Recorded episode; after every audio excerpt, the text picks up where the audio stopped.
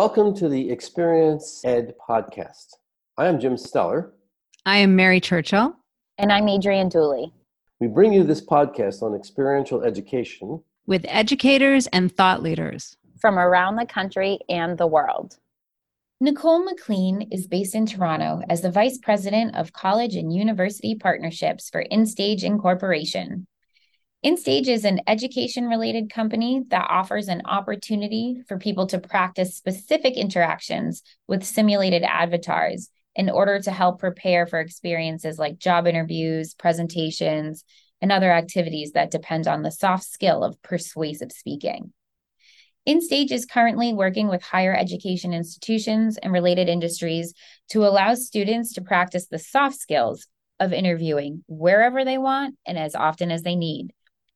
Students pursuing cooperative experiences will directly benefit from a program like this.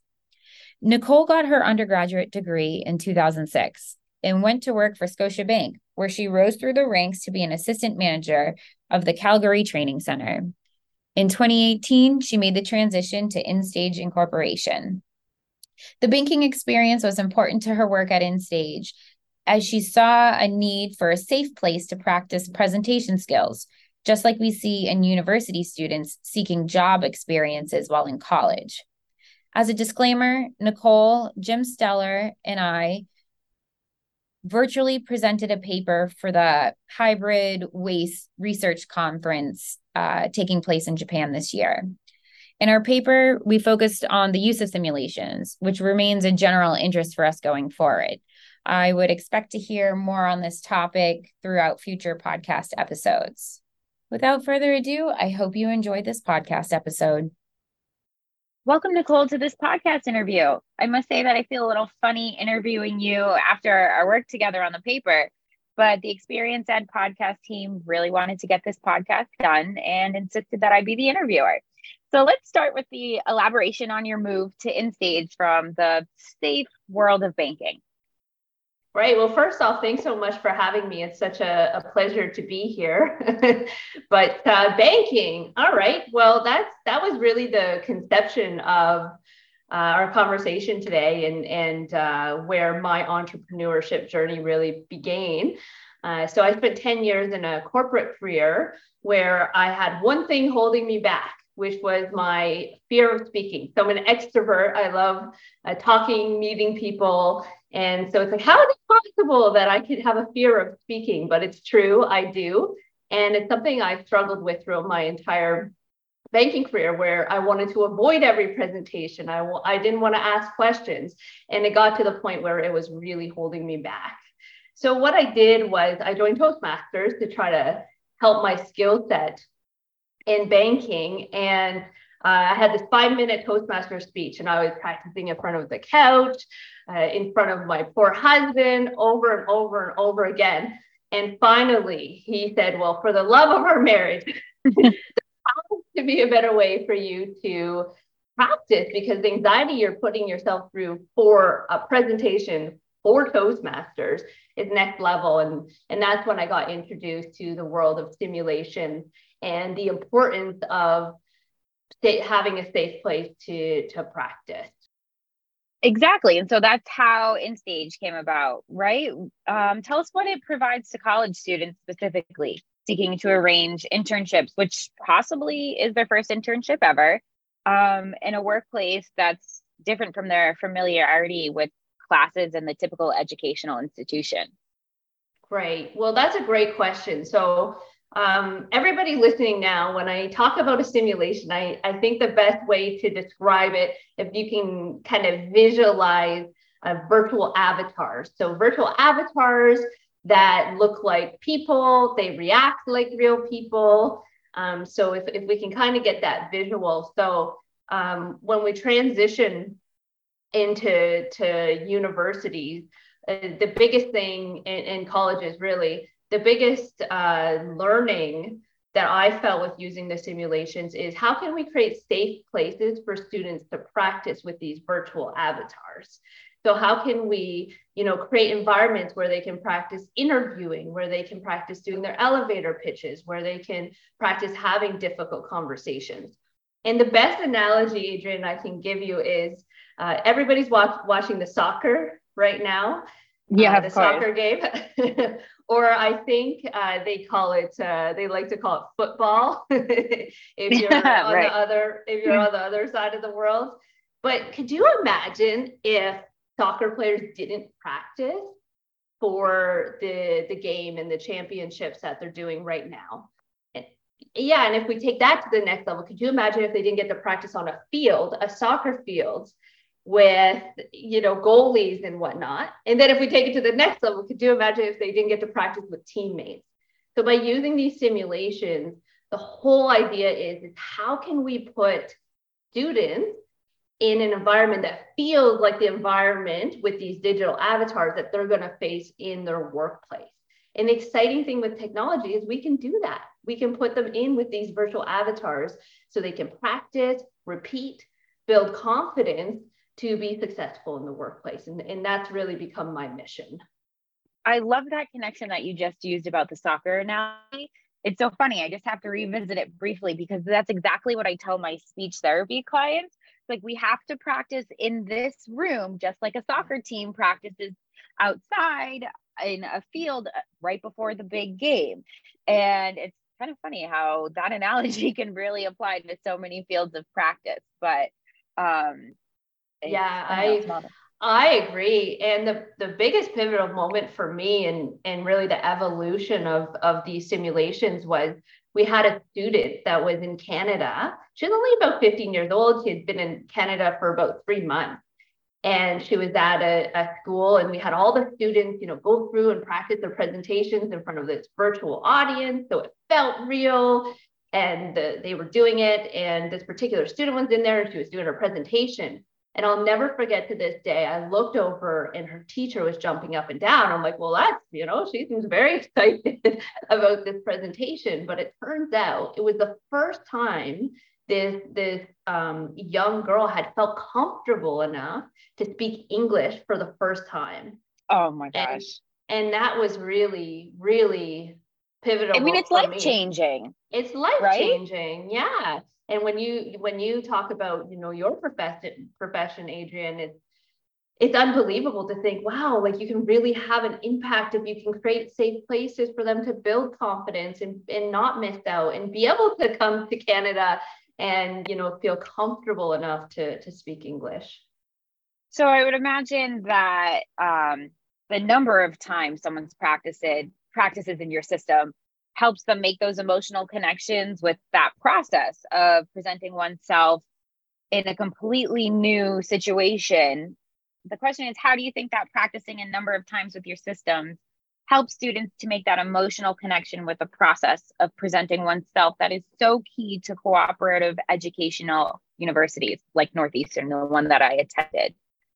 So that's that's a great question really and, truly with with using these simulations we you know as a company one of the biggest metrics we go after is something called believability. So if you take earlier in our conversation that you know that soccer or football field have you will how can we create these environments for students to believe that they're actually doing those things? Because if they believe that they're doing that thing so if it's a presentation a, a difficult conversation uh, answering different questions. If they can believe that then they're going to be able to have, build confidence. And then if they can build confidence then they're going to be able to bring their best foot forward. So as a as a company we see uh, we encourage practice of course. That's what we're all about. But we see the typical student we see the typical student practice an average of five times per simulation uh, our stats have shown about 74% of participants will say they have an increase in confidence after one rep. So could you wow. imagine after, yeah.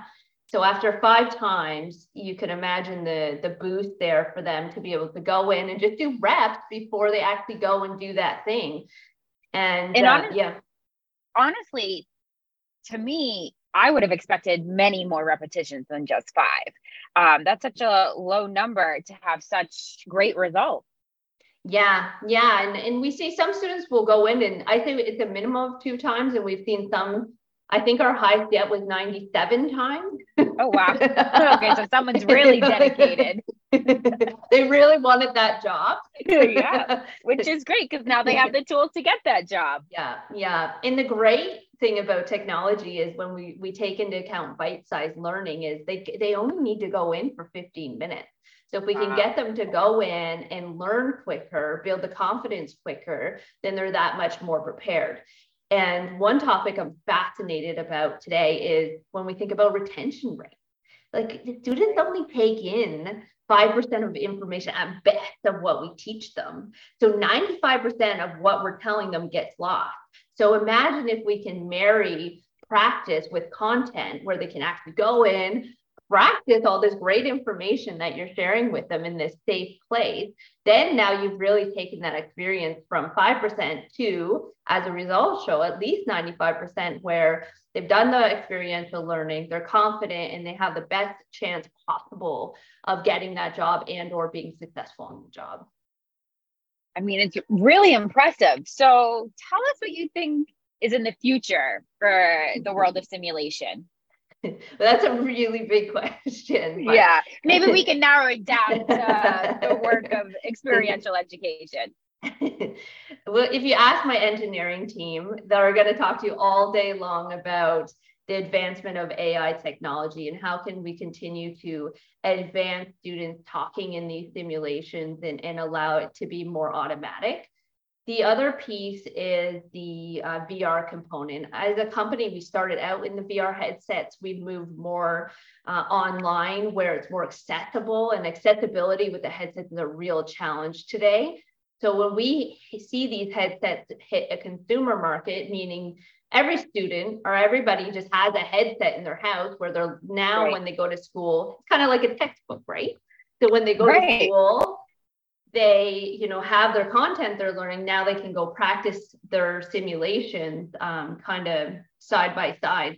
So that's the real future is i think um, in education is how can we really uh, marry or embed these this experiential learning in every course. This shouldn't just be this one-off co-op. It should be right. hey you know you're you're taking 15 courses through all these semesters this year and you've done you know 50 hours of practice in all of these courses imagine the pedigree a student could have um, and we know it's a problem because every employer comes back and says soft skills is a continuous problem we haven't been able right. to solve solve it so i think it's um I'm kind of going on on a long-winded explanation. Well, no, please I get excited about it. well, and the enthusiasm just is speaks to how much success you've had, right? Because we're always inspired, like, this is working, this is great. I've found something to help people. So, about it forever. A positive element that could really change a lot of people's lives. And I know outside yeah. you and I have talked so much about how this could change the world uh, in my profession of speech yeah. therapy, simply because I know having been through grad school, being in a healthcare profession where this could change the way I learn. Oh, in speech therapy, uh, I see an opportunity to almost eliminate that third extra clinical fellowship year because that fellowship year, you're working as a fully licensed clinician, but you have a supervisor that helps you with what people consider the soft skills. Like, okay, that was a really hard right. conversation that you had to have. This is what I would have done in my experience. And it's just a mentorship program. There's no grading, there's no um, you're fully licensed. There's like really no going right. back at that point. It's just that the community of speech therapists assigns someone specifically to monitor you in that final transitional year because in school, they pretty much are admitting that they didn't focus on the application or the actual, what people consider again, the soft skills of right. the profession. And I mean, we could really change the structure of schooling if kids were making or students not kids excuse me were making that same type of progress in the same amount of time. It, it really could have larger impacts down the road Huge. which Huge. is really really impressive. Um, i agree. i agree. And and to give you an example of what you just said this week i had a student that uh, had was using InStage um, in the classroom and he reached out to me to have a chat. So I said, sure, no problem. I love, you know, hearing feedback from students. And he had a PowerPoint prepared. And oh. and it was the sweetest thing because he said, Nicole, I wish I had this in my second semester because I had a co-op interview. I made it to the third round and I didn't get the job because Oh. it, it was all about soft skills. But if I could have used this tool in second semester, and I should I should share this because I actually clipped it for um, to, to share. And he said, I'm coming to you here today with this presentation because I don't want my classmates that are doing the next round to miss out like I did.